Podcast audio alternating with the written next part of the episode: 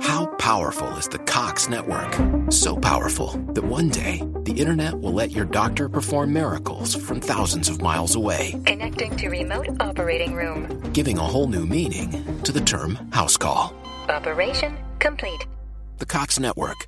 With gig speeds everywhere, it's internet built for tomorrow, today. Cox, bringing us closer. In Cox serviceable areas, speeds vary and are not guaranteed. Cox terms apply, other restrictions may apply.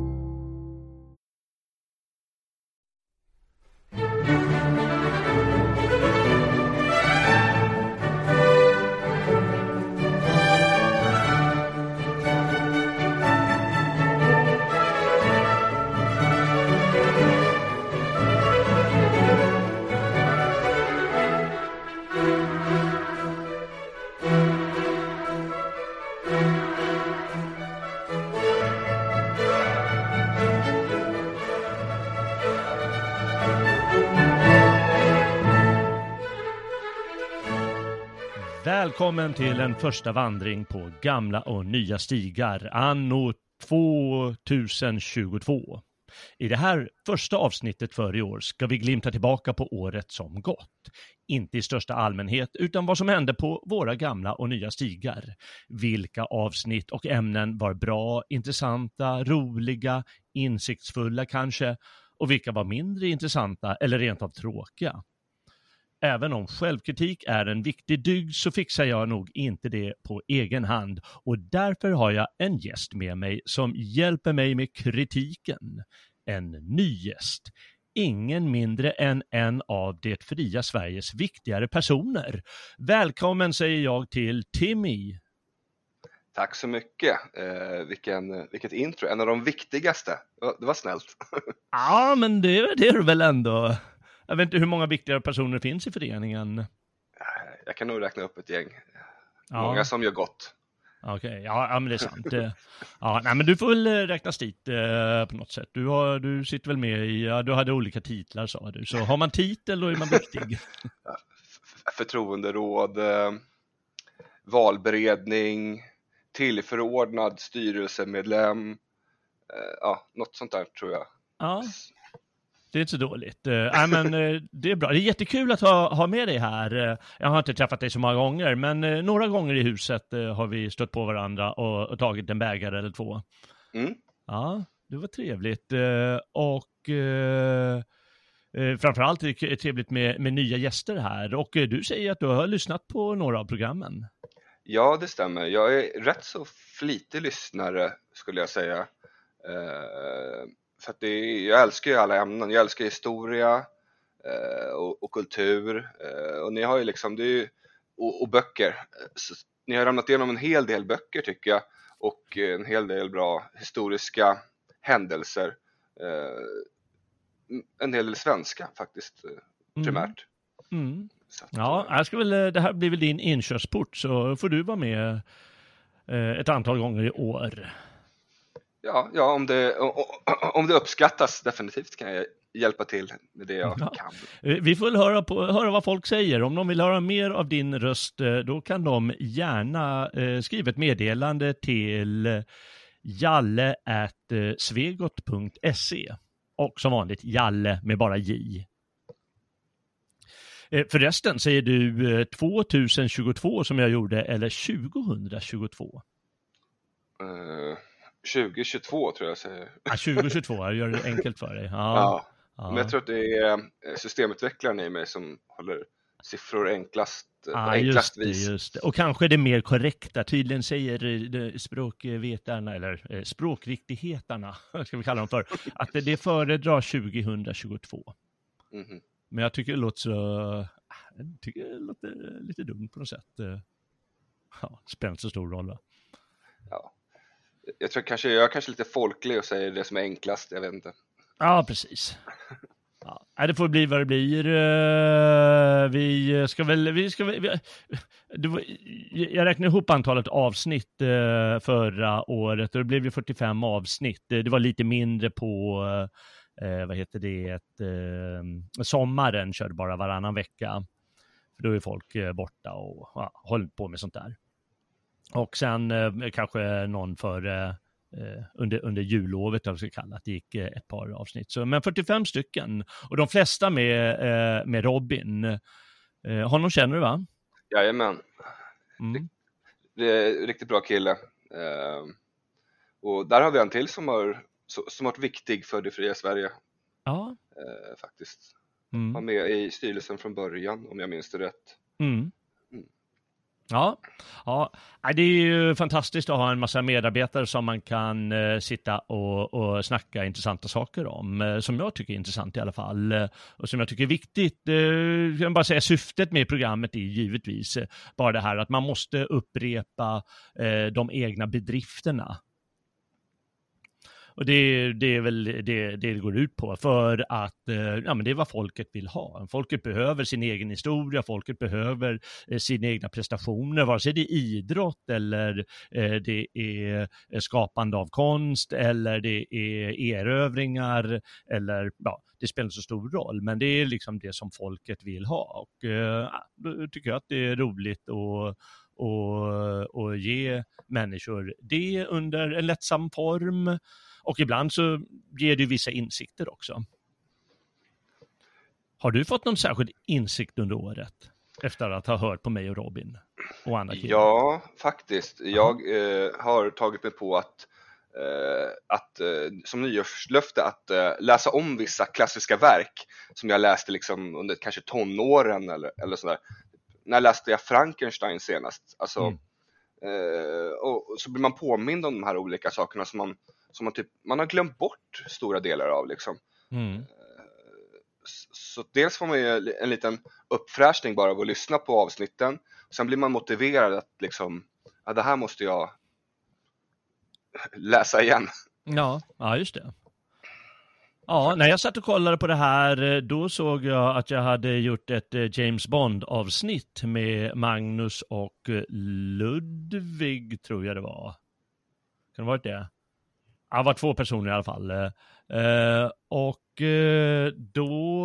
Eh, det är bäst jag kollar, jag har allting uppskrivet. Det- det- Ja, det var det. Magnus och Ludvig. Och eh, då passade jag på att kolla på den senaste James Bond-filmen igår faktiskt. Okej, okej. Ja, det, det kan jag säga att den, då har jag sett, du är färdig med James Bond. Den var så urusel. Alltså jag tror inte jag har sett de två eller tre senaste filmerna. Jag vet inte om den sista jag såg var den här äh, med den här kinesen som fick diamanter i ansiktet eller någonting. äh, Mhm. Mm. det, vad är det med Pierce Brosnan? Jag kommer inte ihåg. Ja, just det, det var nog Pierce Brosnan, ja. Ja, det var ganska länge sedan. Ja, det var rätt så länge sedan. Jag tror det är bland de senaste. Kanske sett någon efter, eh, men det, det är som att det ramlade av. Det var, Roger Moore var min, Ja, det var din nej förlåt, förlåt, förlåt. Sean Connery var min kille och sen Roger Moore. Ah, ja, okej. Mm. Och sen så fick du ta Pierce Brosnan och tycka att sen fick det vara nog. Ja, lite Mm. så. Ja, okej. Eh, ja, ah, jag, jag ska inte gå in på det. Vi, vi snackade lite förstås givetvis om eh, vilken Bond som är intressantast eller bäst eller vad liksom karaktäriserar de olika eh, personerna. Och eh, tyvärr, jag tycker att han eh, ser lite hård ut, eh, den här eh, senaste killen, vad heter han? Eh, Mm. eh, Daniel Craig. Eh, Ja. och det är ganska bra actionscener och då ser han liksom väldigt bestämd och, sådär ut. eh. Men eh, de har ju gett honom en lite taskig karaktär tycker jag. Det måste man ändå säga. Jo, men jag tyckte den perfekta balansen, alltså jag tycker om humorn, Mm. eh, kvinnotjusningen Mm. och actionen blandat med eh, så här. Och jag tyckte Sean Connery hade den där perfekta balansen Mm. med eh, Ja, det var action, det var ändå en skön humor. Ja. Roger Moore var lite för mycket humor. Ja. Och, Mm. eh, och den här, han är lite för hård nu, Daniel Craig. Ja, på något det. Sätt. Så att, eh, ja, det, det är svårt att träffa sweet spoten. ja, det är det. Ja. Och eh, nästa gång eh, då får du absolut ingen, eh, ingen av dem för då får du en negress givetvis. Ja. Men hon eh, kanske gör susen hon också, vem vet. Jag ska inte lägga mig i för mycket. Men det är lite blasfemi-varning tycker jag. Ja, faktiskt. Eh, Ja. Vissa Eh. saker kan man bara låta vara kanske. Ja, jag tycker också det. Men jag ska passa på att säga då att eh, James Bond är lika mycket kultur givetvis eh, som eh, Egil Skallagrimsson eller Mozart. Det är bara att Mozart förstås är lite bättre hantverk kanske, men det är också kultur och viktig del av, av vår kulturtradition. Man ska inte sticka sånt under stolen. Sannerligen inte. Det... Nej. Och bara för eh, de som inte lyssnade igenom eh, året, eller liksom hel, alla program förstås, så, så, tog vi upp ett antal, ganska mycket romaner och eh, skådespel och lite om filmer, eh, en del om musik, eh, eh, ett antal poeter, framförallt svenska poeter, några ämnen om historia, ganska många ämnen om filosofi eller religion eller myt eller folktro och sen så lite blandat annat, eh, några stycken. Eh, och eh, vilka, är det någon, någon särskild kategori du tyckte var extra rolig? Ja, jag, det som, dels älskar jag historia. Mm. Eh, men det som har varit viktigast för mig tror jag, det är när jag gått igenom alla de här verken, romanerna mm. och, och dramerna så här, för att en del av dem har jag ju inte läst, men Nej. ändå kan jag historien bakom dem. Jag vet inte riktigt hur, men mm. man, ja, man, har, man har lärt sig liksom. Och, och, och medan andra då blir som en påminnelse om att jag måste läsa dem igen eller att jag måste läsa dem för första gången. Ja, just det. Ja. Eh, liksom som uh, Egil till exempel. Mm. Egil Skallagrimssons saga. Mm. Ja, precis. För mm. mig, jag hade inte, jag har faktiskt inte läst den liksom, eller Nej. Eh, men, men, när jag hörde om den så, så var jag ju väldigt eh, sugen på att eh, få fatt i en bok och läsa den. Mm. Speciellt, jag och Robin kanske lite, lite samma humor i alla fall till och mm. från. Mm. Mm. och han har ju en viss råhet och barskhet i, i sin, ja den karaktären i alla fall liksom. Ja, just det. Mm. Ja. Så att, ja, det var kul. Ja, just det. Ja, nej, men det är bra. Det är, det är skönt om man kan inspirera folk. Eh, och jag blir ju själv inspirerad. Dels är det ju folk som har skickat in eh, förslag på ämnen. Och det kan man också göra då på jalle.svegot.se. Och eh, ibland eh, hänger lite på vad man själv kan och om man hittar någon eh, som eh, är, är, villig att göra ett avsnitt om det, om det går att genomföra. Annars kanske det bara dröjer lite. Eh, men, eh, men det, jag har fått några tips eh, som jag har kört och då har mig själv inspirerats eller av medarbetarna som sagt. Frank, flera Frankenstein, det var Unjal saga och mm, Dr. Jekyll och Mr. Hyde och, och, kanske någon till av de här. Det var ju Robins förslag. Mm. Eh, och säkert några ämnen till som han var med på. Och det är alltid roligt. Uh, jaha, men uh, vad, vad, tyckte du, var det någon av de här som tyckte lät extra spännande? Någon av de här romanerna eller pjäserna? Som du säger, ja ah, men den måste jag verkligen läsa. Alltså, Ege Skallagrimsson då eller? Ja, och sen så, jag har ju inte, jag har ju läst delar, eller jag har, jag har ju en del kunskap om, om Faust. Mm. Um, och, och förstår liksom innebörden och, och sådär. Men det var nog ett av utav de viktigare avsnitten Mm. Då jag bestämde mig för att det måste jag också ramla igenom. Mm. Uh, för man har ju hört talas om det här, den faustiska anden liksom och mm. det här mm. ja, upptäcka lusten och, och, ja men ja. Det är någonting man bara säger och vet om och, ja, använder sig utav. Ja.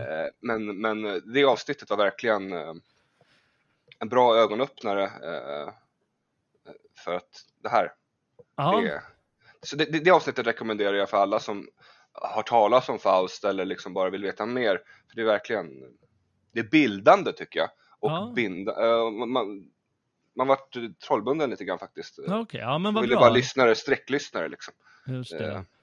Det är, det är skönt att höra, det var, det var snällt sagt. Eh, eh, kan ju bara säga att jag kommer ihåg att Robin, han eh, blev lite, eh, lite tagen på sängen nästan att eh, han hade ju trott att det skulle vara lite mer upplyft.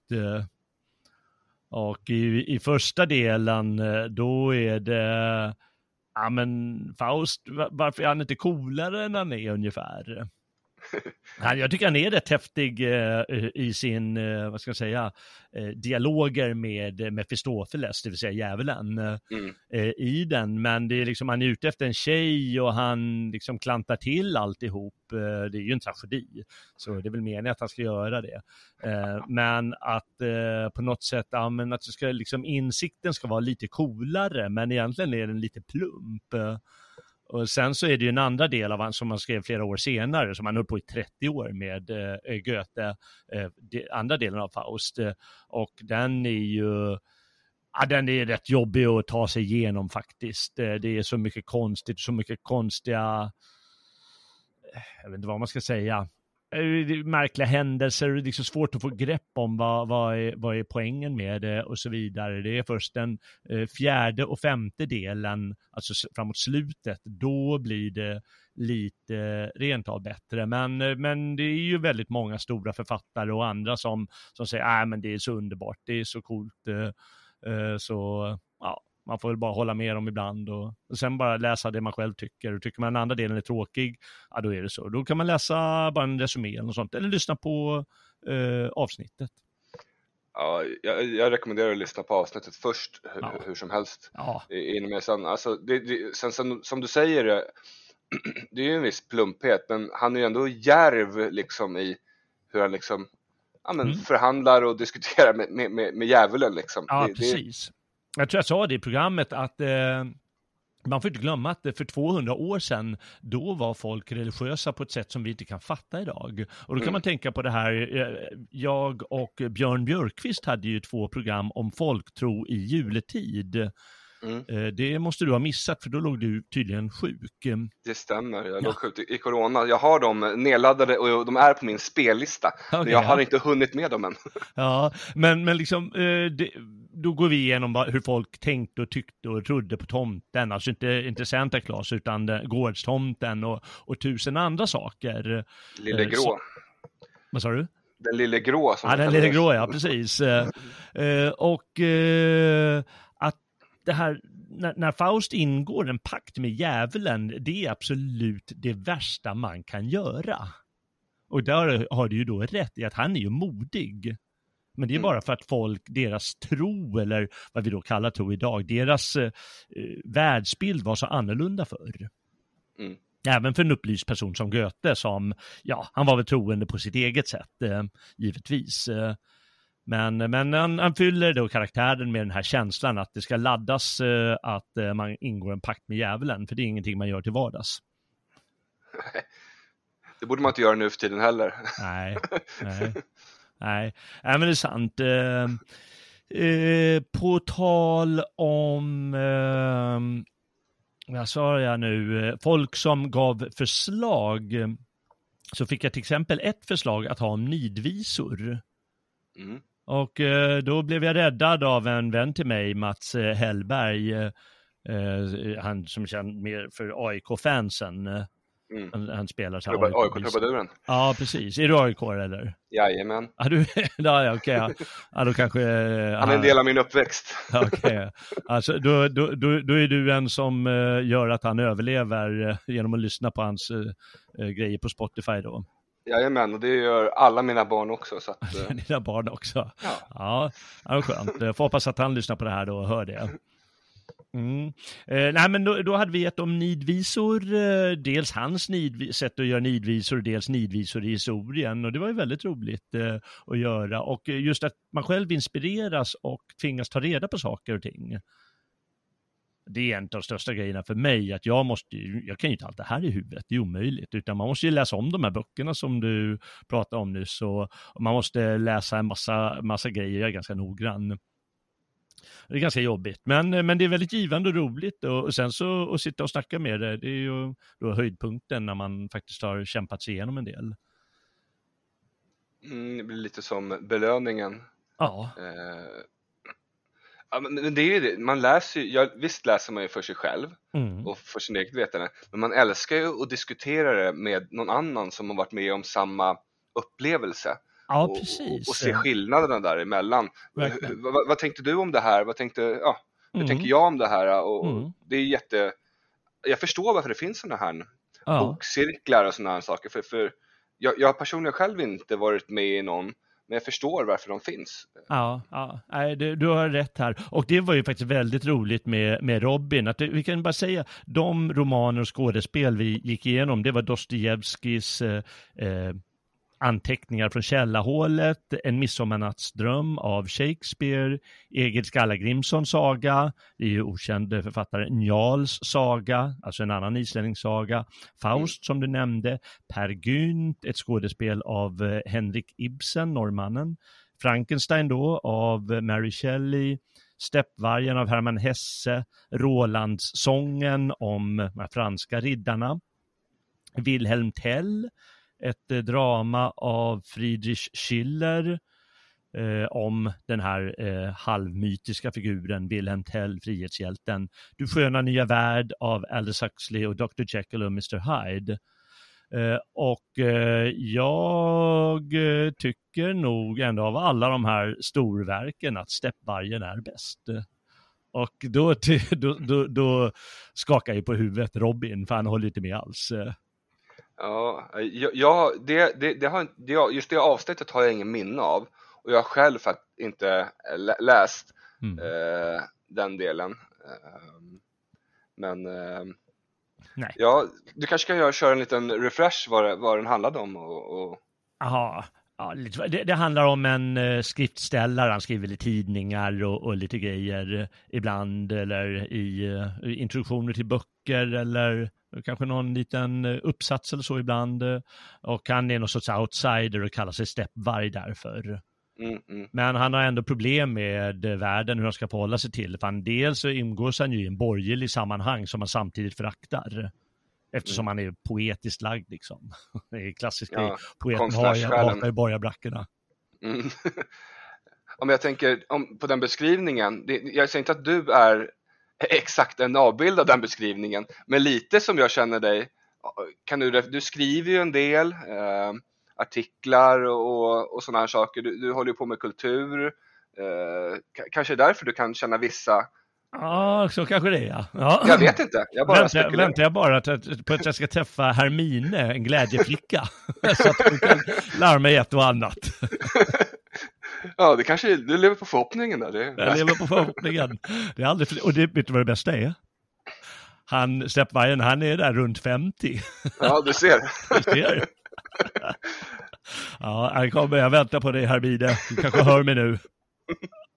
Ja, men sen får han, då får han lära sig och då ska han lära sig att skratta egentligen för det är något han saknar och sen så är han på en magisk teater och händer en massa konstiga grejer på slutet. Men äh, jag tycker att det är en av 1900-talets bästa böcker eh, och äh, den, den, är häftig liksom. Men man ska ju tycka olika och man ska få olika insikter och äh, man ska få olika känslor när man läser. Och det är väl en del av grejen. Eller se på film eller vad man gör. Mm. När vi ändå är inne på författare, eh, vi tog upp då några poeter, mest svenska. Dels hade jag ett program själv om Goethe och det var inte bara hans poesi, men jag tycker nog han är bäst som poet. Goethe, det är alltså han som har skrivit Faust. Eh, och sen så hade vi om fyra stycken poeter han blev med under året, jag och Robin. Eh, Stagnelius, Lucidor, Fröding och Heidenstam. Och då frågar jag dig, vilken av dem är bäst?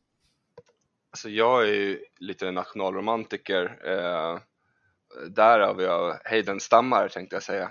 Eh, det, det, det, det, är han jag läst mest utav eh, och jag har flera verk, så här, eh, antika verk liksom och sådana saker. Jag, jag älskar eh, Du menar gamla böcker? Ja, ja mm. precis. Mm. Så och sen så har jag en liten personlig koppling eh, gumman min, eh, hon, hennes släkt de har ju eh, landställe ute på Sandhamn. Mm. Och där var ju de här, eh, några av de st större poeterna från svensk tid, just då Heidenstam och, och de var ute på Sandhamn och eh, slog runt. Och just i den stugan som de äger har, har de eh, semestrat och Aha. gjort massa saker i. Så vi har lite bilder och tavlor ifrån eh, ja. där också. så här, de, de står, halv, ja, inte halvnakna, de står helnakna och, och, mm. och håller på. Så, så, det är lite kul så också. Uh, ja. Så att en morgondröm uh, kan man väl googla om man vill veta det. Precis, Gustav en morgondröm. Men det, en morgondröm, det är väl en... eh, eh, det är väl Ja, det- av eh, Fröding. Ja, precis. Men han var precis. också med där ute. Han var också där ute i, Ja, i, i det gänget. Och Ja. ja. Heidenstam var där och, och, Ja. och Just det var ju en, kri- kritik mot den eh, konservativa synen på nakenhet. Eh, men, men ja. Eh, Ja, var, vi måste ju förstå att det var ju en helt, för oss helt bisarr tid för 120 år sedan. Att man, man, man badade i, i dräkt, alltså. Även män Ja. hade ju någon form av baddräkt på sig, ungefär som en kvinna Mm. har idag, fast ännu mer. Med långkalsonger också, ja. mer eller mindre. Och då var ju de förstås, eh, de var ju vår, jag vet inte vad man ska jämföra dem med idag. Eh, Men eh, när de bad, nakenbadar där ute för att hylla livsglädjen och allt vad som en poet, konstnär ska göra, eller skulle göra då i alla fall, då, då utmanar de ju alla normer. Vilka passar in på det idag?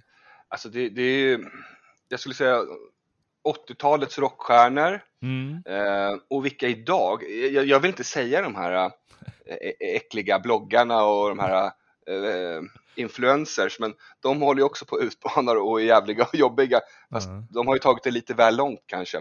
Eh, Ja. Med risk för att låta som en gubbe men, Ja, men det. det är ju de här uh, dokusåp-kändisarna kanske fast Mm. Mm. Mm. För, för det, här- de, mm, det närmaste man kan komma det är att de var rockstjärnor då. Alltså det. kvinna, alla kvinnor ville ha dem och eh, ja, de var on the edge. De var verkligen på kanten liksom. Och, Just det.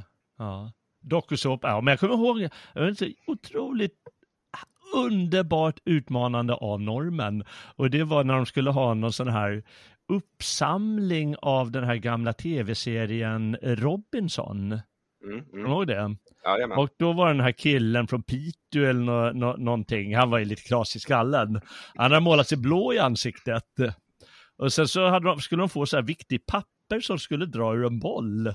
Och tog upp sitt papper och så stoppade munnen och åt upp det. Och det var liksom jätteviktigt för att programmet skulle komma till ett slut och funka. Och de var tvungna att kasta ut honom ur studion och alltihop. Ja, Och det, alla blev så otroligt upprörda och det var ju liksom bara ett, ett hyss egentligen. ja. Men en sån liten löjlig grej kan utmana normen så starkt att halva Sverige blir extremt upprörda. ja. Och, jag kan tänka mig att det var samma sak där. Ena halvan tyckte väl de var lite roliga. Mm. Eh, Fröding och Heidenstam och de här. Ja. Medan eh, andra halvan eh, fördömde dem liksom. Mm. Ja, jag tror på någon bra balans där. Jag tror, tror, tror vi män kan bada i shorts och kvinnor i, i baddräkt. Det är väl rätt lagom. ja, ja, det är väl så.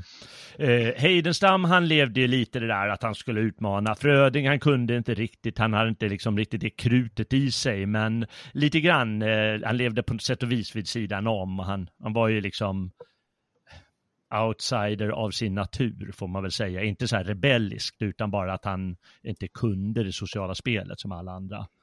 Eh, Lasse Lucidor, 1600-talspoeten, han var ju helt klart sån som gick sin egen väg och, och rucklade och, och höll på. Eh, Han var ju med i eh, uppror i tyska städer och sådär. Åkte ju finkan titt som tätt. Och Stagnelius, han, han levde också lite vid sidan av samhället, men han gjorde ja, inte rebelliskt lagd eller så, utan levde bara sådär. Goethe, han var ju en del av själva samhället får man säga, så det var ingen upprorsman direkt. Men ofta är ju poeter det. De blir ju det. Det är väl liksom nå- någonting med konstnärer att de måste ställa sig lite utanför. Jo, Ja. jo men så, så är det ju. Provocera, fast alla är ju inte provocerande. Om vi går liksom, Nej, nej, nej, nej, absolut inte. Och de behöver ju inte vara det i sin poesi heller. Det är ju inte alltid Nej. det. Utan det kan ju vara ganska sånt som går med strömmen. Lika för- gärna. Ha- Heidenstam tycker inte jag är så provocerande i, i- sina eh, verk liksom. Nej. Eh, där, det är mer, sen bredvid kanske rockstjärnelivet är väl att ta, ta i men ja, det här utmanande. Mm. Mm. Ja, ja, ja. Eh, vi lämnar, ja, du gillar Heidenstam mest. Mm. Eh, själv, eh, ja, jag kan nog inte släppa min förtjusning i Gustaf Fröding. Eh, det är svårt att sätta ord på vad det är ibland, men det är bara någonting att han, han, han är så bra på svenska. Det, det, det, det, jag tror det är det, att han, det bara låter så naturligt underbart flöde när han, när han eh, diktar, samtidigt som man känner att det är dikt. Så natur och konst när det är som bäst förenat. Det har varit alla konstnärers eh, dröm att uppnå det, att det ska låta helt naturligt och självklart samtidigt som man känner att det här är upphöjd konst. Mm. Mm. Det, det, det, är en, trå, eh, en, tråd som leder igenom men ändå eh, naturligt som du säger. Och det, det, är han nog bättre än Heidenstam på. Men, men jag tycker ju om budskapen mm. eh, från Heidenstam, det är därför jag, jag är väldigt fokuserad på budskapen. Ja, liksom. ja. Och han har, det tyckte jag vi belyste i programmet, att han har faktiskt flera budskap. Att jag tror jag kallar någonting för ensamma människor och eh, eh nationalistisk pompa. Båda mm. de hanterar han perfekt. Mm. Och det kanske manifesterar honom själv lite, att han vill vara i förgrundsgestalt för det.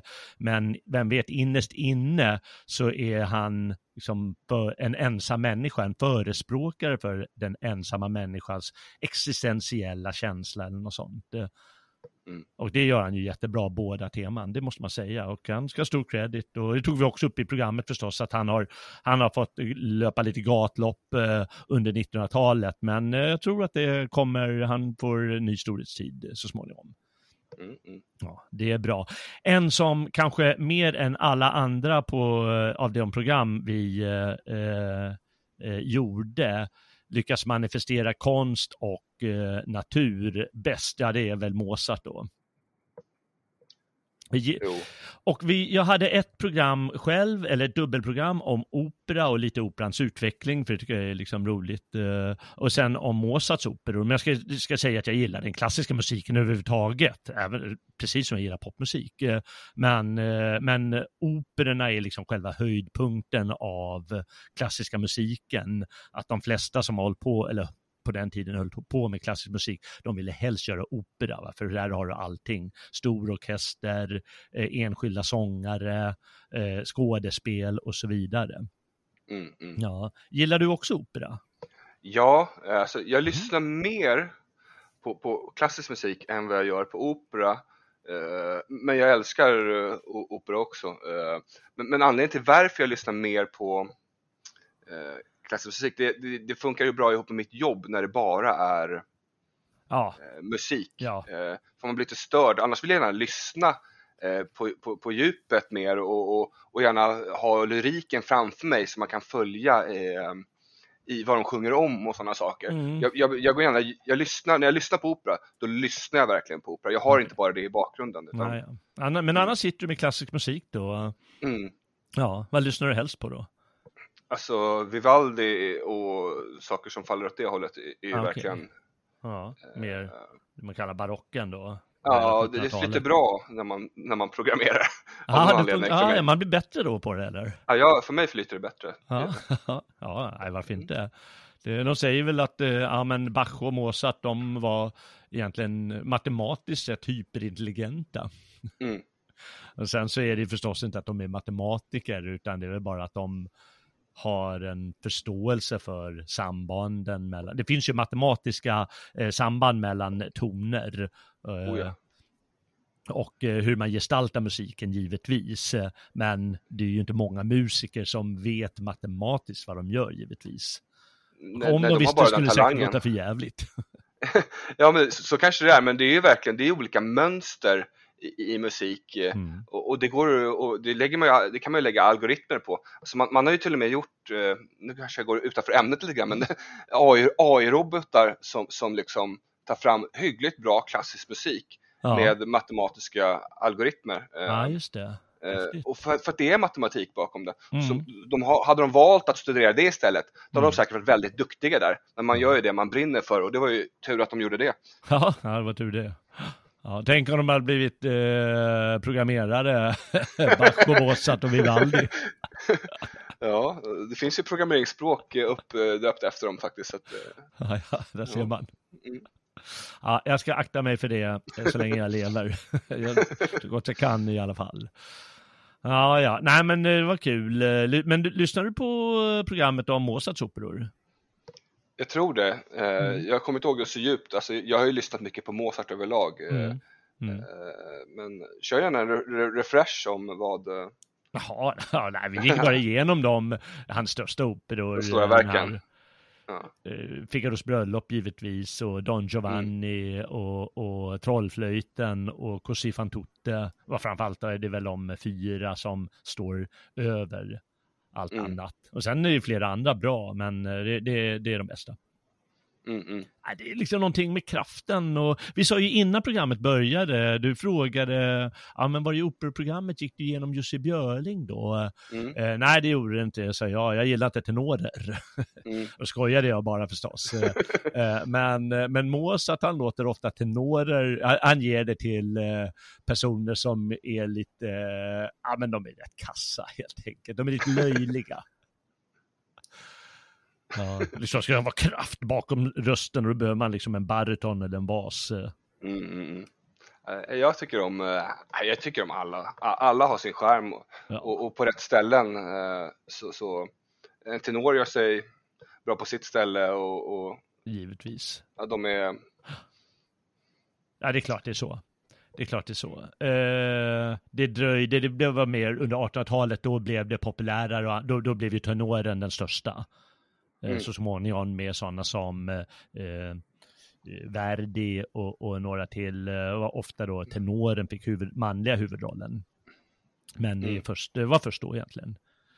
Tidigare var det andra ideal som rådde. Eh, men det, jag, jag, tycker jag älskar ju Mozarts operor, så det var jätteroligt att göra det programmet och eh, Robin var också begeistrad. Så det kan man gärna lyssna på. Eller de andra operaprogrammen som vi hade alla finns ju för, alla finns ju att, eh, som du sa, ladda ner eller lyssna på när man vill. Så mm. man kan ju alltid gå tillbaka och lyssna om man har missat något. Eh.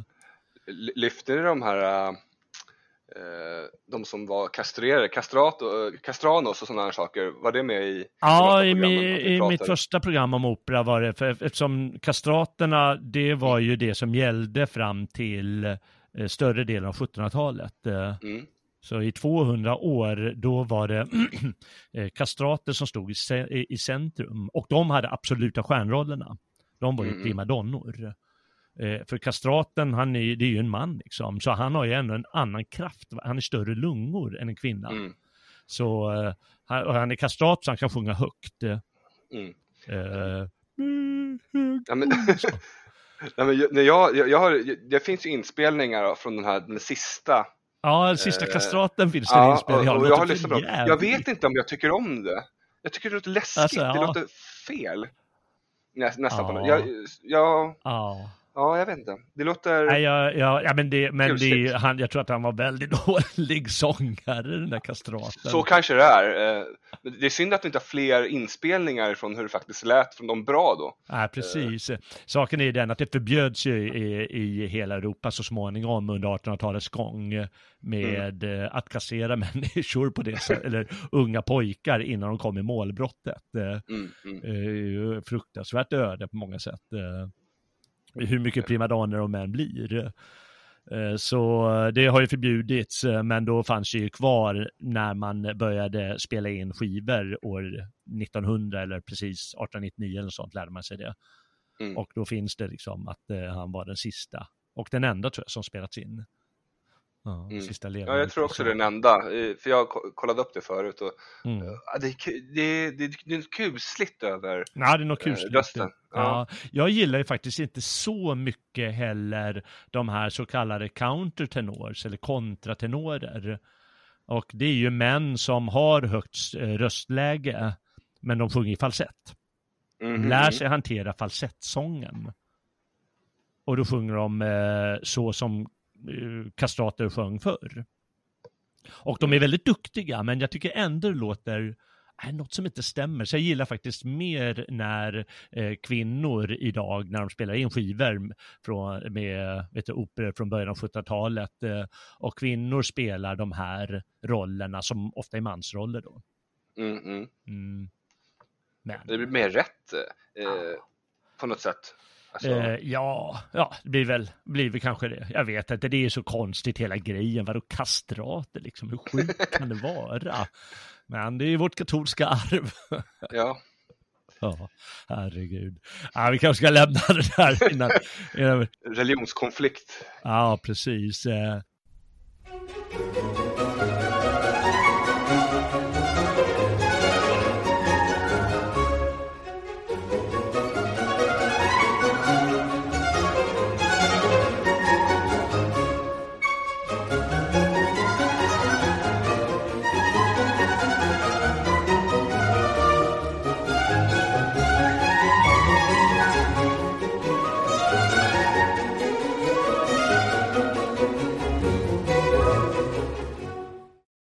Eh, Robin, vi ska ta, ta honom, han var ju med i som sagt 20 program eller något sånt. Eh, han eh, var ju tvungen att kolla honom med asatro, för han håller Mm. på med det, praktiserar det. Gör du också det?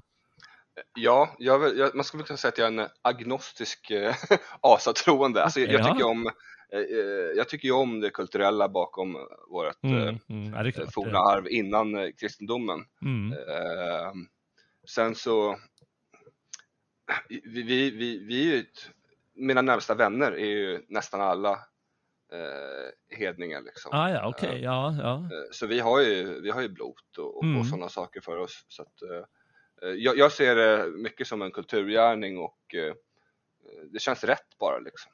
Ja, just det. Och, eh, men, men sen har jag ju full respekt för att vi har ett kristet arv. Vi har ju varit eh, kristna i tusen år nu. Ja. Eh, ungefär. Mm. Eh, Så, att, Mm. så att kulturellt så har man väl det, det kristna med sig värderingsmässigt. Eh, Även fast man inte går kanske fullt ut eh, när man är, tänker hedniskt så har man ju andra värderingar också. Eh, Mm. Men, jag tror man, jag tror man är något, i något mittläge liksom. Eh, Ja. Eh, Då är Kulturellt. du helt enkelt som eh, de här bönderna som eh, eh, jag och Björn pratade om i de två programmen som vi hade om folktro och tradition i juletid.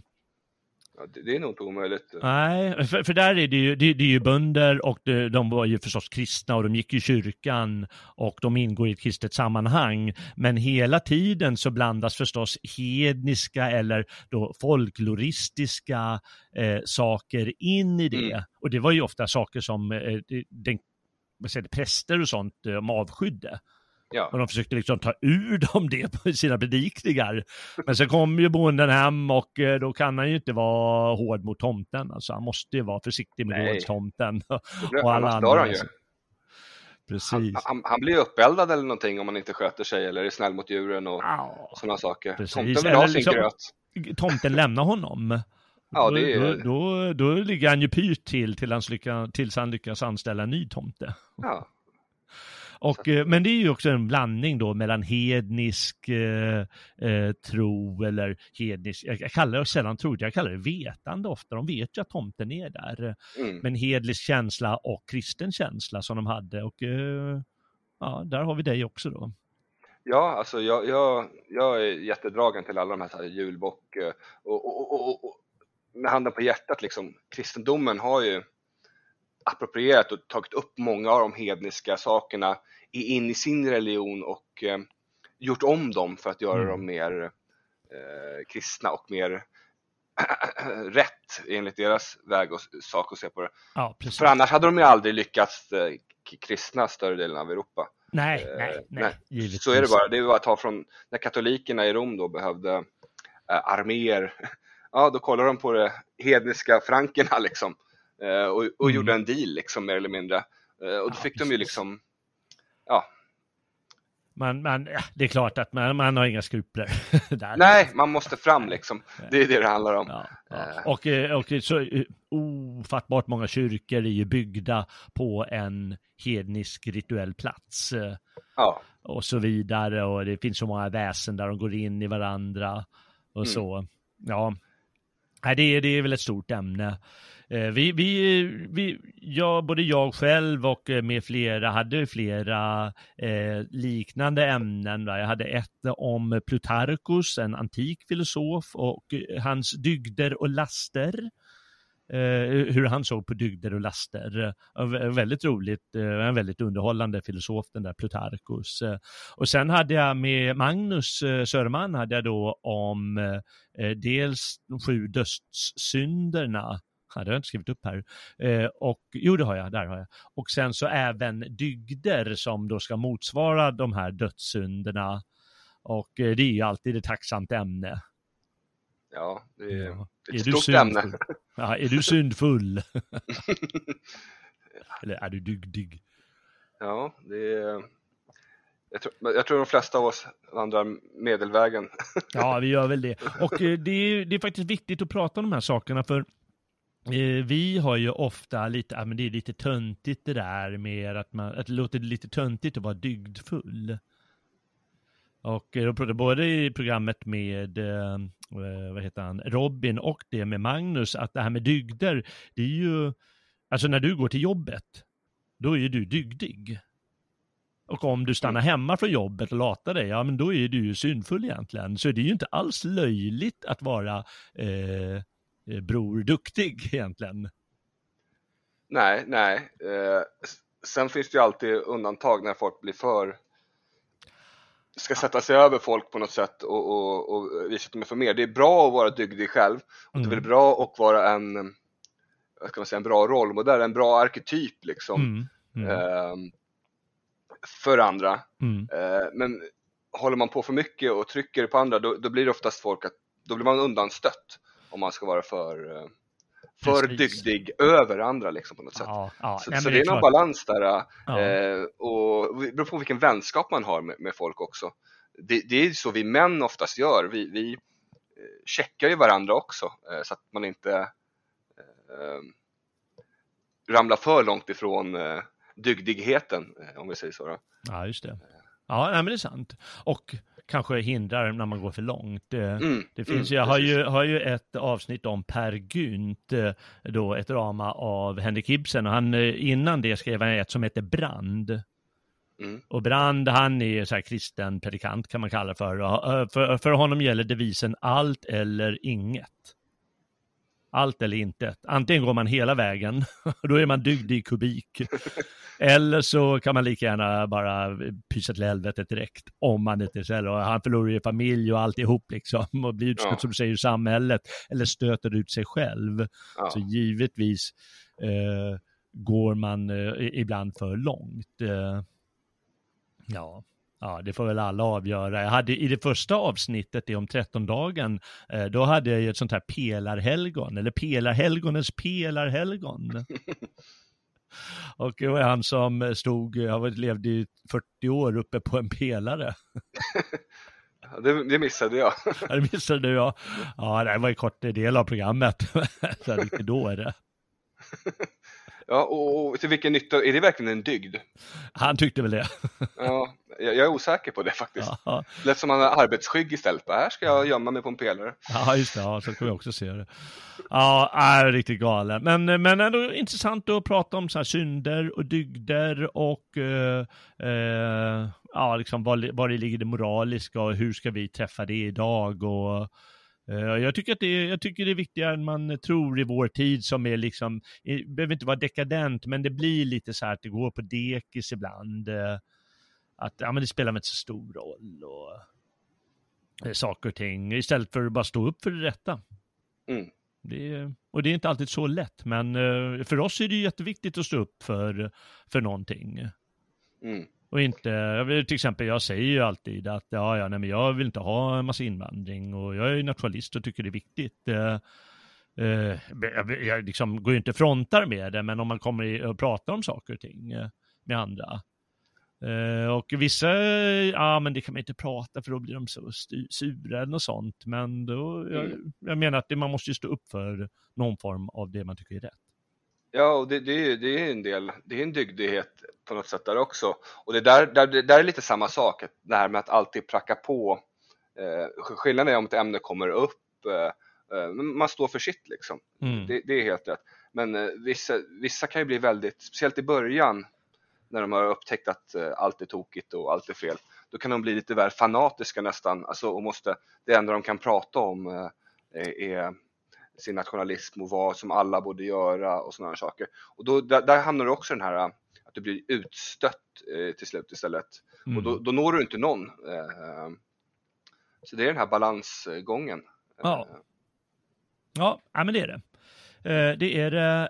Jag eh, ska se här, jag har jag bara satt i den kategorin, väl någon historiefilosofi. Eh, och det var ju kul att jag fick med mig eh, Lennart Svensson. Eh, för de som har läst honom. Han har läst många böcker som getts ut eh, på diverse högerförlag eller hans eget förlag tror jag. Jag tror att han har ett eget också. Och det hade ett program om Speng, Osvald Spengler med honom. Mm. Jag ska försöka få med honom eh, mer, för det var roligt. Jag, jag tänker mig kanske ett om Ernst Jünger, kan man göra flera program om. Den tyska författaren och ja, krigaren, vad man nu vill kalla honom. Mm. Och på tal om krigare, hade, lyssnade du på programmet om eh, ståndaktiga soldater? Jag tror det. Så att, börjar du nämna lite där så tror jag att jag kommer eh, Robin hade en om en svensk som heter Martin Ekström, om jag minns ja. rätt. Och mm. jag hade om en japan som kämpade kvar på sin Stilla havsö till 1974. Jag kommer ihåg det avsnittet nu. Var det inte när Robin, det bröts Ja, det bröts Robin? va? Ja, precis. Ja. Jag hade jäkla tur. Robin hade klart hela sin del. Ja. Och så, så bröts det. Så var det ja. ja. Ja, men det kommer jag ihåg och, och jag hade kunskap om båda innan. Ja, kul. Så det var en kul refresh. Ja, men det är, det är nästan roligast då när man faktiskt kan ämnet, fast som Mm. du säger att ja, man har inte färskt minne kanske. Och så, ja just det, ja, men det där var insiktsfullt, eller ja men nu har han fel. Uh, ja, det där, det där stämmer inte. Ja, eh, vi kanske kan prata lite om, eh, om din del först. eh, För det är Ja. väl den du minns bäst. Jag hade om den här japanen Mm. och skälet till att jag har honom det är att det finns en, en bok eh, eh, som heter, vad heter nu igen? Kapitulera? Frågetecken, aldrig utropstecken. Så heter den Mm. ja. Och eh, det är ju då att han, eh, han kommer till den här ön som han ska, han har fått order att ja men du, du ska föra gerillakrig och det bryter mot all japansk heder och ära och dygd. Men han har fått order att göra det. Mm. Och eh, då fortsätter han att göra det, även han och fyra andra kamrater och de droppar av en, och, en efter en och till slut han själv ända då fram till eh, 1974, alltså 30 år. Mitt 30-åriga krig tror jag underrubriken heter. Ja, det, det är ändå, vilken bestämd kar. Å andra sidan så var det väl inte krig de sista åren så mycket, det var mer överleva ute i, i Det djungeln var det, och precis. Eh, Det, det, gjorde det var mer att undvika när japaner kom och sa hörru nu får du, nu får du ge upp för guds skull. och då bara nej, nej, nej, försök inte. här går jag inte på. Det går jag inte på. Och så förstås att han var tvungen att göra små räder ibland och så stötte Mm. sig med eh, öns polis. Så det Mm. var ju inte ett krig, men, men han såg det väl som att han ändå stod beredd när kriget drar igång, så att säga, Mm. på hans ö där, eller det området. Mm. Ja, det är ju fascinerande att läsa om en sån människa, som du säger, vilket, vilket psyk och hur, hur, hur orkar man bara fortsätta, fortsätta, fortsätta? Ja. Ja, det, ja det, det, det, jag tror inte... I dagens samhälle, då hade han säkert fått någon form av diagnos, det får ju alla nu för tiden, men... men, men ja, det är någon envishet där som... Ja, verkligen. Ja, det var kul, det var, var kul att, att, att snacka lite om honom. Vi kunde tyvärr inte ha något samtal, eh, men jag fick berätta de viktiga grejerna som han genomlevde där. Och, och innan det så berättade Robin om den här Martin Ekström, som, Mm. alltså svensk som var med i, jag vet inte om det var fem eller sex krig från och med början av 1900-talet till eh, han var väl med i finska vinterkriget då kanske också, ja. Mm, mm. Så måste det ha varit. Han- dog i Finland där till slut, eh, 54. Okej, ja.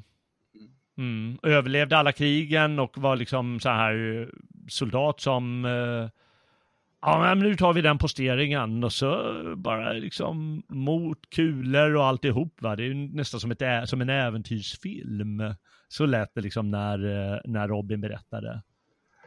Ja, alltså det, det är ju verkligen det. Det skulle göras film om hans liv. Det skulle vara en riktig actionrulle och, eh, och jag, jag, som man brukade säga förr i tiden, han verkar vara hård mot skott eh, som Karl XII och de också ja. var. De klarade sig oftast eh, eh, och han måste ju haft någon vakande hand över sig. Man blir nästan religiös när man, när man hör det här, det här är inget som bara folk klarar men han stormar ju helt tokiga saker mot många mindre, de var många färre mot mycket stora fästningar. Ja, det var helt eh, tok, tokerier skulle jag säga som fungerade. ja. Ja, ja, fascinerande. Ja, verkligen helt otroligt. Ja, det är klart att det, det är ju inte, det är ju inte något nå slag på eh, första världskriget i, eh, i Frankrike. För då kan man inte springa ut på, på den här zonen där, där kulsprutorna eh, flyger och flaxar. Eh, det, nej, då, dör man ju, då blir man nedslaktad direkt. Men liksom i de här lite mindre slagen så, som man var med i Finland och i Persien och, och i Estland, eh, då, mm. ja, då gick det tydligen att göra så som han gjorde. Ja, jo men det var väl inte lika farliga vapen kanske. Eh, Nej. på det sättet. De, de var inte massförstörelsevapen och, Nej, eh, och så vidare. Men ja, han fanns ju ändå under han var ju nere i, i, i Iran eller Persien kanske. Ja, ja precis. Eh, och gjorde sina grejer där. Eh. Mm. Mm. Och där, där, var väl, det var väl inte samma automatvapen och gas och sådana här saker på samma sätt som, som första världskriget ja. innehöll. Men det var ändå helt otroliga saker och stormningar och ja. Ja, Ja, det var det. Ja, det är häftigt. Det är eh, ett eh, hett tips att lyssna på om, eh, om mm. folk inte har lyssnat på det, för det är ju verkligen roande och det är ju liksom, känner man sig stolt som svensk också att ha en sån här cool kille eh, bland de sina. Verkligen. Ja, jag ska väl säga någonting också om, för det har varit mycket Robin och för att han varit med i mest program. Men jag hade Henrik Jonasson på tråden har du, har du läst hans, eh, hans serier och hans eh, eh, publikationer och så? Ja, inte allt. Mm. Det skulle skulle jag inte säga, men jag, jag har ju lyssnat, de kör väl någon podd också nu, eh, tror jag. Ja, den är rätt svängig eller? ja, skulle, skulle man väl säga. Ja, men det, det är, eh, om jag tänker rätt så, så det är väl mycket andligheter liksom på något sätt och, mm. och, och djup. Mm. Så, så, att eh, man, man ska verkligen finna rätt, eh, man ska sätta sig när man är, har rätt mod och lyssna. Ja, det kanske man ska göra. Och, och, och läsa det ja. han säger. Eh, det är inte som att, att, vandra igenom nyheterna eh, för att hålla sig uppdaterad utan det, det är en annan form av Ja, det är ganska mycket humor Läsning. tänker jag och, och, mm. jag har inte hört på det själv men jag, jag, måste nog ta och göra det någon gång för jag tror det är ganska upplivande ska jag väl kalla det för. Mm. Antar jag. Eh, det är ett tips att lyssna på det också, för han har ju sin lilla syn på eh, högerrörelsen, att han säger, ja men släpp det där med idealkrigaren, utan eh, gör som orden och, och häng dig i ett träd ungefär. Mm. Nej, men släpp loss och låt det roliga ske. Eller hans, det heter ju Snönegrer och shamaner. Det måste ju vara mm. bästa titeln jag har tycker jag. Bland snönegrer och shamaner. Och eh, det här, han har ju då den här shamanen Jake eh, som eh, var med i Kapitolium och, och härjade härjade, det var ju så löjligt för han härjade ju inte. Men han var där i alla fall och gick i sin shamandräkt och, och han vill ha mera sådana figurer. Ja, för att liksom, som bejakar nuet och kraften i allt det. Ja, jag är ju en, alltså så här, jag är ju en nulevare. Mm. Det är sällan jag sitter och eh, fotar för att dokumentera. Jag, jag lever hellre där jag är nu. Mm. Men, men, samtidigt så har jag den här äh, långsiktigheten också på ett annat mm. sätt, mm. tycker jag, i, i, mitt tänk och hur jag planerar, hur jag gör. Eh, Medan han är lite mer kaos tycker jag. Ja. Men, men troll, Trollkarlstornet heter hans eh, eh podcast. Okej, okay, ja. Eh, vad, hette den sa du en gång till? Trollkarlstornet. Mm mm. Mm. Ja, det är hett tips eh, för alla. Ja, äh, man behöver ju båda sorter. Man behöver lite eh, kaos eh, Mm. killar och så behöver man de mer eh, militärt klädda typerna. Man behöver väl alla sorter i, i sitt gäng. Eller Männerbund eller vad man vill kalla det för. Ja, där kan vi säga, då, då har vi på, på ena sidan Folin till exempel. Mm. Han är väl nog rakt på andra sidan. Ja, Eh, ordningsarketypen, eh, mm. dygdighet. Just så har vi. Henrik på, lite på andra sidan. Eh, eh, inte, för att, inte för att jag menar att Henrik säkert tycker det är dåligt med, med dygder, men han vill att man ska släppa loss mer ibland. Tror jag. Ja, ja Mm. precis. Eh, ja, ja men det tyckte jag var i alla fall eh, ett uh, upplivande samtal vi hade. Och, sen hade jag också två med, med Dan, eh, vår ordförande, och eh, dels lyckades jag få loss honom på Tintin i Amerika. Det var bara för att han läste det med sin son, eh, om jag minns rätt. Eh, eh, har du läst Tintin? Ja, jag, jag, jag har läst och sett Tintin när jag Mm. var yngre. Så jag kommer ihåg alla de här Milou och, och jag älskar han, Kapten Haddock. Ja, det är klart. Ja, han var, han var ju bäst, han var ju roligast. Det är Henrik Jonasson. ja, det. det kan man nog. Ja, kanske det. Ja, Ja. han är kanske en Haddock. Ja, Eh, så har vi då Tintin som, eh, han är väl dygdig skulle man kunna säga. Ja, kanske man kan säga precis. Ja. Och äventyrligt lagd samtidigt. Att Ja, han ja. är framförallt modig. Han vågar ju saker och ting. Ja, ja. Mm, mm. Ja, men det var ett roligt program. Eh, eh, hoppas kunna göra fler Tintin, för det är ju roligt med Tintin. Eller andra, andra, eh, heter det, eh, seriefigurer eh, om ett annat. Jag tror att vi, jag och Magnus höll på en, den tiden det hette Svegot Plus saker och ting. Jag hade vi ett om Asterix tror jag. Mm. och ett av serietidningar i allmänhet. Ja, det går också att bläddra tillbaka någonstans i arkiven. Och sen hade jag ett väldigt bra program idag också om defamation. Eh, eh, lyssnar du på det? Nej, eh, om du påminner mig lite kanske jag kommer ihåg. Ja, det är en, en, eh, en jude som gör en dokumentär eh, för att han tycker, det är väl framförallt om de här, heter de ADL Mm, mm. eh, i USA? Anti-Defamation Defamation League, ja. Mm. som eh, bråkar varje gång man säger jude, då, då drar de loss på allt eh, som de stackars judarna upplevt genom tiden och ska man böta och ska man ha sig. Jo, men det är så det funkar och sen så är de ju oftast när de gör saker eh, de väljer sin identitet. Ibland är de ju vita, ibland är de just ju- judar beroende på vad som är Ja. eh, bra för dem för Ja, tillfället. precis ja. Ja, det handlar bara om det. Det är Ungefär som Ja. Expo gör idag. Det är väl eh, deras gren i Sverige får man kalla på för i brist på annat. Ja. Mm. Och eh, då eh, den här juden, han tycker att de är så knasiga så han liksom eh, eh, intervjuar då en massa eh, olika personer från ADL och så följer han med en, eh, en israeli- israelitisk klass när de gör eh, eh, sån här sedvanlig resa till, till Polen och, och Auschwitz och så och hur de blir liksom hjärntvättade, gu- riktigt duktigt hjärntvättade eh, både före och under resan. eh. Och så han lägger fram det på eh, en bra dokumentär, en timme lång, en sevärd. Mm. Mm.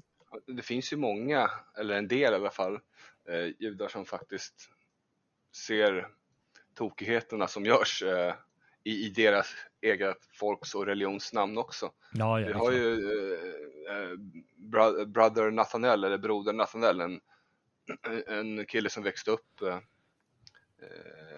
med, med judendomen, men någonstans på vägen så vart han kristen ortodox. Okej, ja. och, och det enda han gör nu på Youtube är väl att, att ehm, bekämpa sitt, sitt eget folk tänkte jag säga. Mm. Inte riktigt så hårt men han, eh, han visar på alla de här chutzpah-grejerna och, och, och så vidare och, eh, och säger att det här är inte rätt liksom. Så här kan vi inte komma överens om på jorden. Nej, verkligen inte.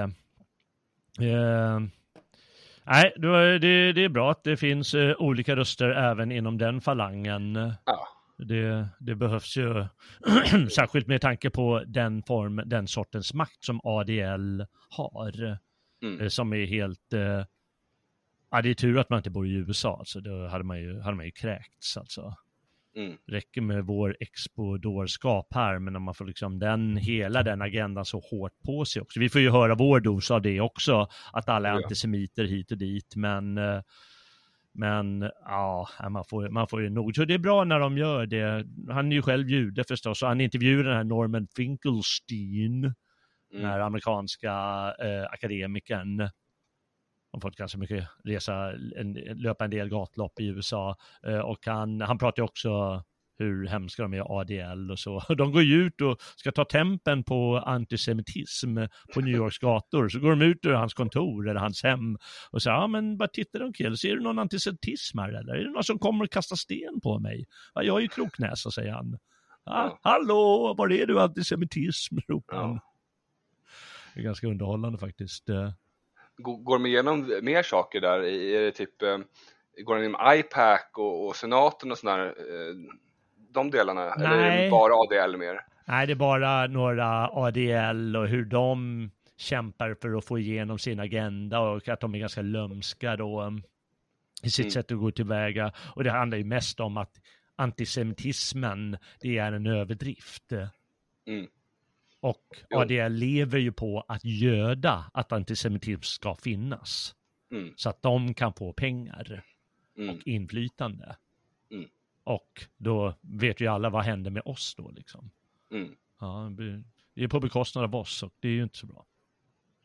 Nej, verkligen inte. Eh, Det är bättre om alla drar sitt eget strå till stacken för, att, Mm. för, för att leva på andra. Så, så ser det ju.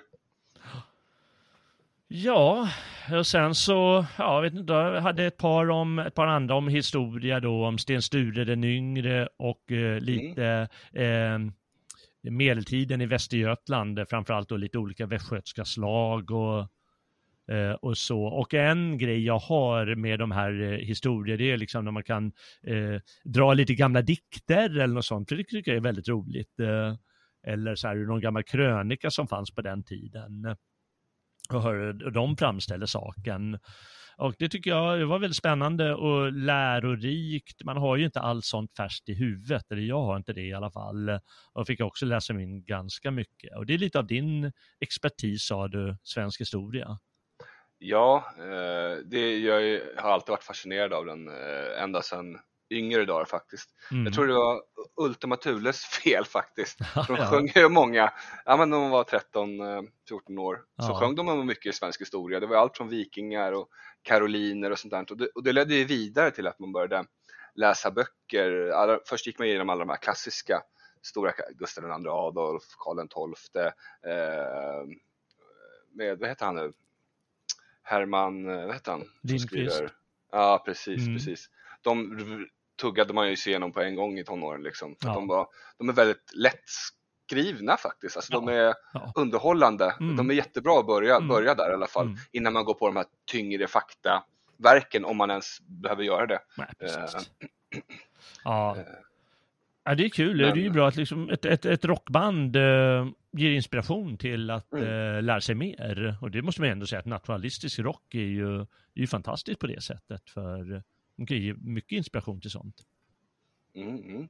Ja, men Sten Sture, han, har- han eh, hade ju verkligen Han har ju påverkat eh, må- många saker vi har idag och, och så vidare. Han kommer ju från den här natt och dag-grenen Mm. från den här fällsätten. Mm, Sen så vart det då den yngre Sturetten eh, utav han. mm.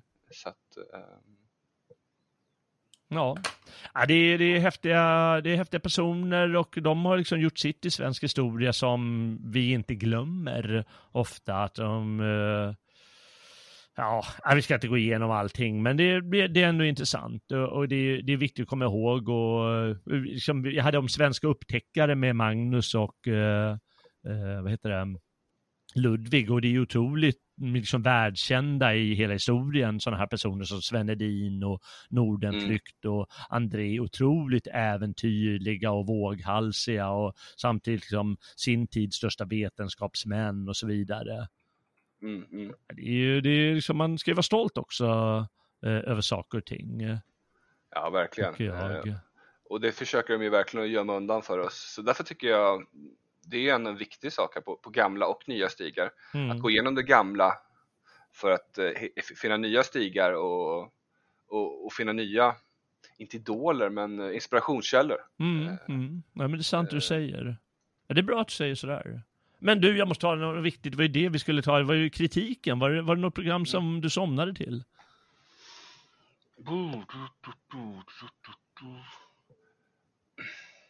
Somnade till. Nej, men någonting som du Nej. stängde av för det var så jävla Ja, men tråkigt. det, det har jag gjort på några, men det är de man glömmer bort ju.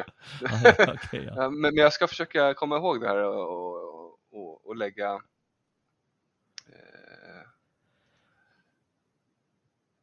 mm, mm, mm.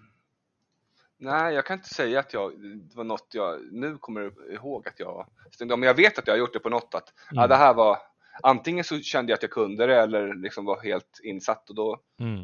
Ja, just det. Ja. eh, att jag sa ja men det här är Amatörer, nu stänger Ja, av. lite så. så. Ja, ja.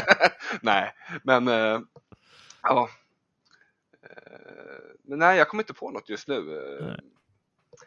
Men, men, men de jag kan verkligen lyfta upp eh, istället, Mm. jag gör hellre så, det, är ju att gå igenom eh, ja, svenska upptäckare, inget fel på det. Och, eh, och, och om du är intresserad av poeter och sånt där, som är Heidenstam fans Mm. så, så, så lyssna verkligen på dem. Och eh, även det här ståndaktiga soldater, om ni är intresserade av krigshistoria så, så det är väldigt intressant eh, att höra om båda de här eh, soldaterna som eh, gav allt in i det sista. Ja. Mm.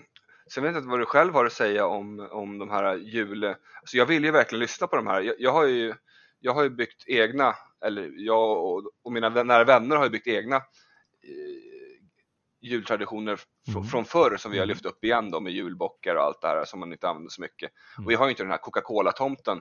Men jag vet inte vad ni, vad ni gick igenom liksom eh, juletid kring här. Ja, vi gick- Vad- Vi gick igenom eh, högtiderna då, eh, från liksom dels eh, från advent och Lucia och något som heter Annadagen Mm. och midvinter och sen själva julhelgen då med, med julafton, juldagen och annandagen.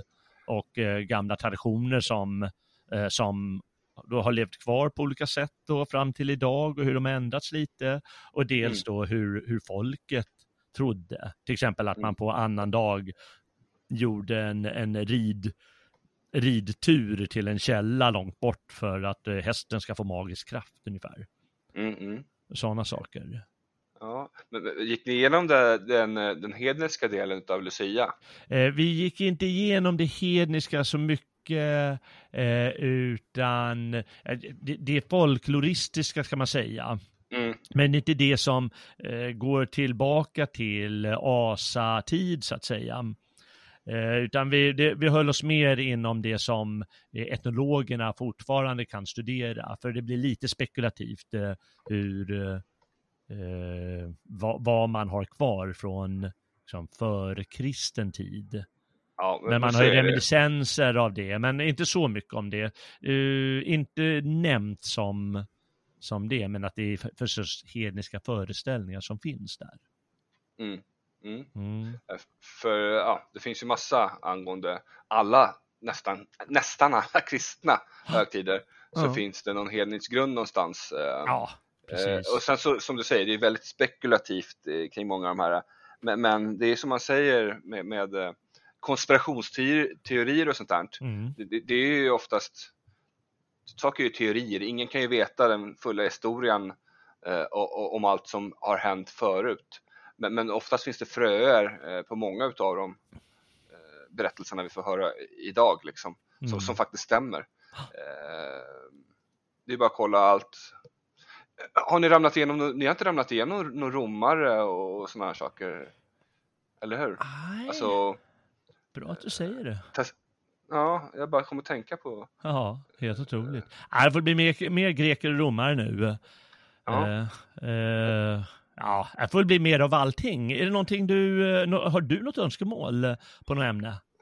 Ja, men vi kan, jag skulle gärna kunna vara med och, och gå igenom eh, germanerna under, liksom, eh, Ja, under Roms eh, storhetstid och, och, och, och, se vad, vad de var för olika typer och vad de Mm. lyckades göra. Det finns ju Mm. många liksom, eh, hjältar och Mm. eh, stammar. Mm. Eh, och, och, liksom, eh, ja, vissa säger Tacitus och andra säger Tacticus och allt. Mm. Han har skrivit en hel del eh, om oss eh, och våra förfäder. Ja, Eh, det är bra att du säger det, för jag ska faktiskt spela in ett avsnitt, jag vet inte riktigt när, men någon gång under januari tänkte jag, med, med Robin om germanska äventyr tänkte jag att det ska heta. Och det får Mm. bli ett program, eller ett, med många delar.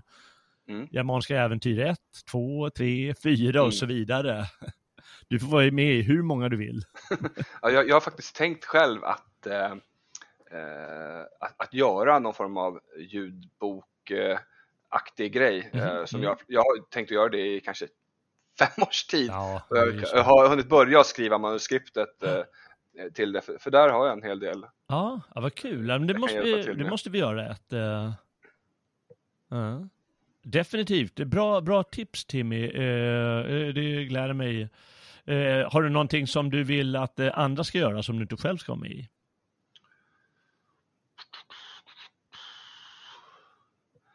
Ja, det skulle vara intressant eh, historiemässigt att ramla igenom eh, eh, morernas eh, intåg i, eh, på den Iberiska halvön och deras uttåg. Ja, Hur, vi liksom, hur de kom in och hur, hur de vart utskickade. okej. Det, väl, eh, det, det täcker ju ett, många år men, men det, Mm. det går att göra rätt så snabbt mellan åren. För det viktigaste är väl hur de kom in och, och hur de kom ut och, Ja. och, och lite vad som, hur folket fick leva där eh, under den regimen. Ja. Eh, ja, men det är ju också ett spännande ämne. Eh, det låter kul. Det, det har skrivit upp här nu. Eh, ja, det är bra. Om man undrar vad som kommer mer under året så har jag även, jag vet att jag ska göra ett eh, om Jane Austen, den brittiska eh, engelska författarinnan från eh, början av 1800-talet eh, Mm. med Robin och sen har jag skrivit upp Ernst Jünger. Jag pratade löst om Röde Orm med Björn. Eh, måste vara, Det är bra, måste, det är bra grejer. ja, det är bra grejer, måste få tid Ja, att läsa bara. verkligen. Ja, den har jag läst flera gånger. Den är, Ja. ja, det är så himla bra äventyr. ja, men då får ju du och Björn hålla det, behöver inte jag vara med. Ja. Om inte jag Försöker du rymma? Ja, nej, men det har jag skrivit upp här. Eh, Sen var det några eh, önskemål om eh, boerkriget och Karolinas dödsmarsch har fått om. Mm. Jag har skrivit upp eh, Svear och Göter är ett gammalt jag skulle vilja hålla, men jag har fortfarande Mm. inte haft tid att göra det. Engelbrekt förstås. eh, Oj, det är bra grejer. Ja, det är många grejer på tapeten. Det gäller bara Guden Heimdall ser jag här, tycker jag är fascinerande figur. Mm. Det Men apropå Svear och Göter, Mm. Är, det, är det, menar du hur de liksom slogs och sen vart ett? Eller hur? Nej, jag, jag menar väl bara om, om folken och eh, lite om deras ursprung och jag vet inte, jag har inte tänkt Mm. längre. Det är Ja. lite svårt för det är så, materialet är så, källmaterialet är så dåligt så, Så är det. Däremot kan du hitta inspiration utav, vad heter han nu? Eh, här kommunisten som har skrivit om Arne. eh, som skrivit, Arnböckerna. eh, och, ah ja eh, ja, den här, eh, vad heter han, Guillou eller? Ja, precis. Ja, Alltså, han har ju faktiskt skrivit bra böcker. Just Arnböckerna är bra. ja okej. Och, och de har ju en hel del historisk verklighet. Arn i sig är ju nog ingen verklighet. Nej, men, nej. Kring om hur det var, så Mm, man kan få en mm. uppfattning om alla kloster och, och Mm. stridigheter och sånt här. Sen att Arn är, är påhittat, det är en annan sak. Men, men där kan du, mitt tips att få inspiration till det avsnittet att du antingen ser filmen, Ja. filmerna, Ja. eller läser. Ja, just det. ja, man ska fundera lite på vad det blir då. Ja, Mm. ja vad spännande. Eh, det är i alla fall några grejer vad som kommer eh, under eh, årets gång och ja, man måste ju fylla varje vecka med ett program så det, det, blir, det finns många ämnen och om man har några önskemål eller tips eller man kanske rent av vill vara med om man har en mikrofon eh, tillgänglig, eh, då kan man gärna skriva mig som sagt på jalle.svegot.se och om man glömmer den, eh, den vad heter det, mejladressen eller inte får något svar om någon bisarr anledning, ja, då så kan man väl bara skriva till eh, Svegot i allmänhet eller Det fria Sverige eller vad som helst. Någonstans hittas väl det där önskemålet upp. Mm. Ja. Eh, ja, ja, vi ska inte, nu har det gått en timme och en kvart så vi ska väl inte prata ihjäl oss här. Eh, jag ska spela in en om några minuter, eh, en ny podd med, med Dan. Eh, och kanske någon till, vet jag inte. Om corona förstås, vår tids öde och behöva prata om det. Ja. ja, jag överlevde i alla fall. Ja, du överlevde, ja precis. Ja, jag har hört att man gör det och att eh, man ska vara försiktig med vaccinen. I synnerhet om du har haft det, då ska du absolut inte vaccinera dig. Mm. Ja. Men eh, det är bara vad jag har hört. Jag ska inte ge några krav på folk, det får de bestämma själva. Ja. Och det får vi prata mer om med Dan. Men du, vad kul Timmy, skönt att ha en ny röst i, eh, i eten här. Ja, det var trevligt att vara här. Vi, vi, pratade ju eventuellt om att jag skulle varit med lite på Heidenstam där, men, men det hanns inte med. Nej, det gjorde inte det. Men du får nya chanser med jamaner och, eh, och andra spännande saker. Härligt, härligt. Ja. ja, jag hoppas på det bästa. Stort tack ja. att du var med idag i alla fall. Ja, tack för att jag fick vara med.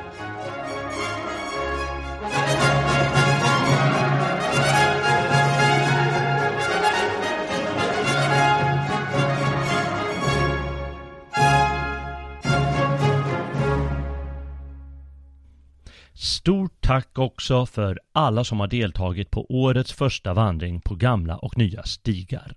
Särskilt tack riktas till dig som är stödprenumerant på Svegot och därmed stödjer vår verksamhet. Och är du inte redan stödprenumerant får du gärna gå in på svegot.se och fundera på om du vill bidra. Där ser du alla våra program och där ser du hur du kan teckna stödprenumeration eller ge en donation. Det här var en tillbakablick på förra årets avsnitt på stigarna, men nu blickar vi framåt för att beträda nya och gamla, kända såväl som okända stigar. Jag heter Jalle Horn och hoppas på många pilgrimmar med vandringsstaven i högsta hugg. Väl mött, Frände.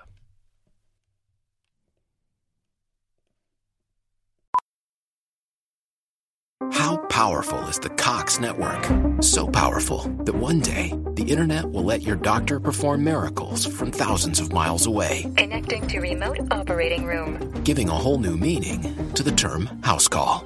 Operation complete. The Cox network. With gig speeds everywhere, it's internet built for tomorrow, today. Cox, bringing us closer. In Cox serviceable areas, speeds vary and are not guaranteed. Cox terms apply, other restrictions may apply. A little focus goes a long way, and a whole lot of focus, well, that puts you light years ahead of the competition. That's why at Vernon, they only focus on heating and cooling. And as the heating and cooling specialists, they're great at it, especially after 43 years. Get your AC ready for summer with Vernon's $69 spring tune up. You heard right, only $69. Go to VernonHeating.com. Vernon, the heating and cooling specialists.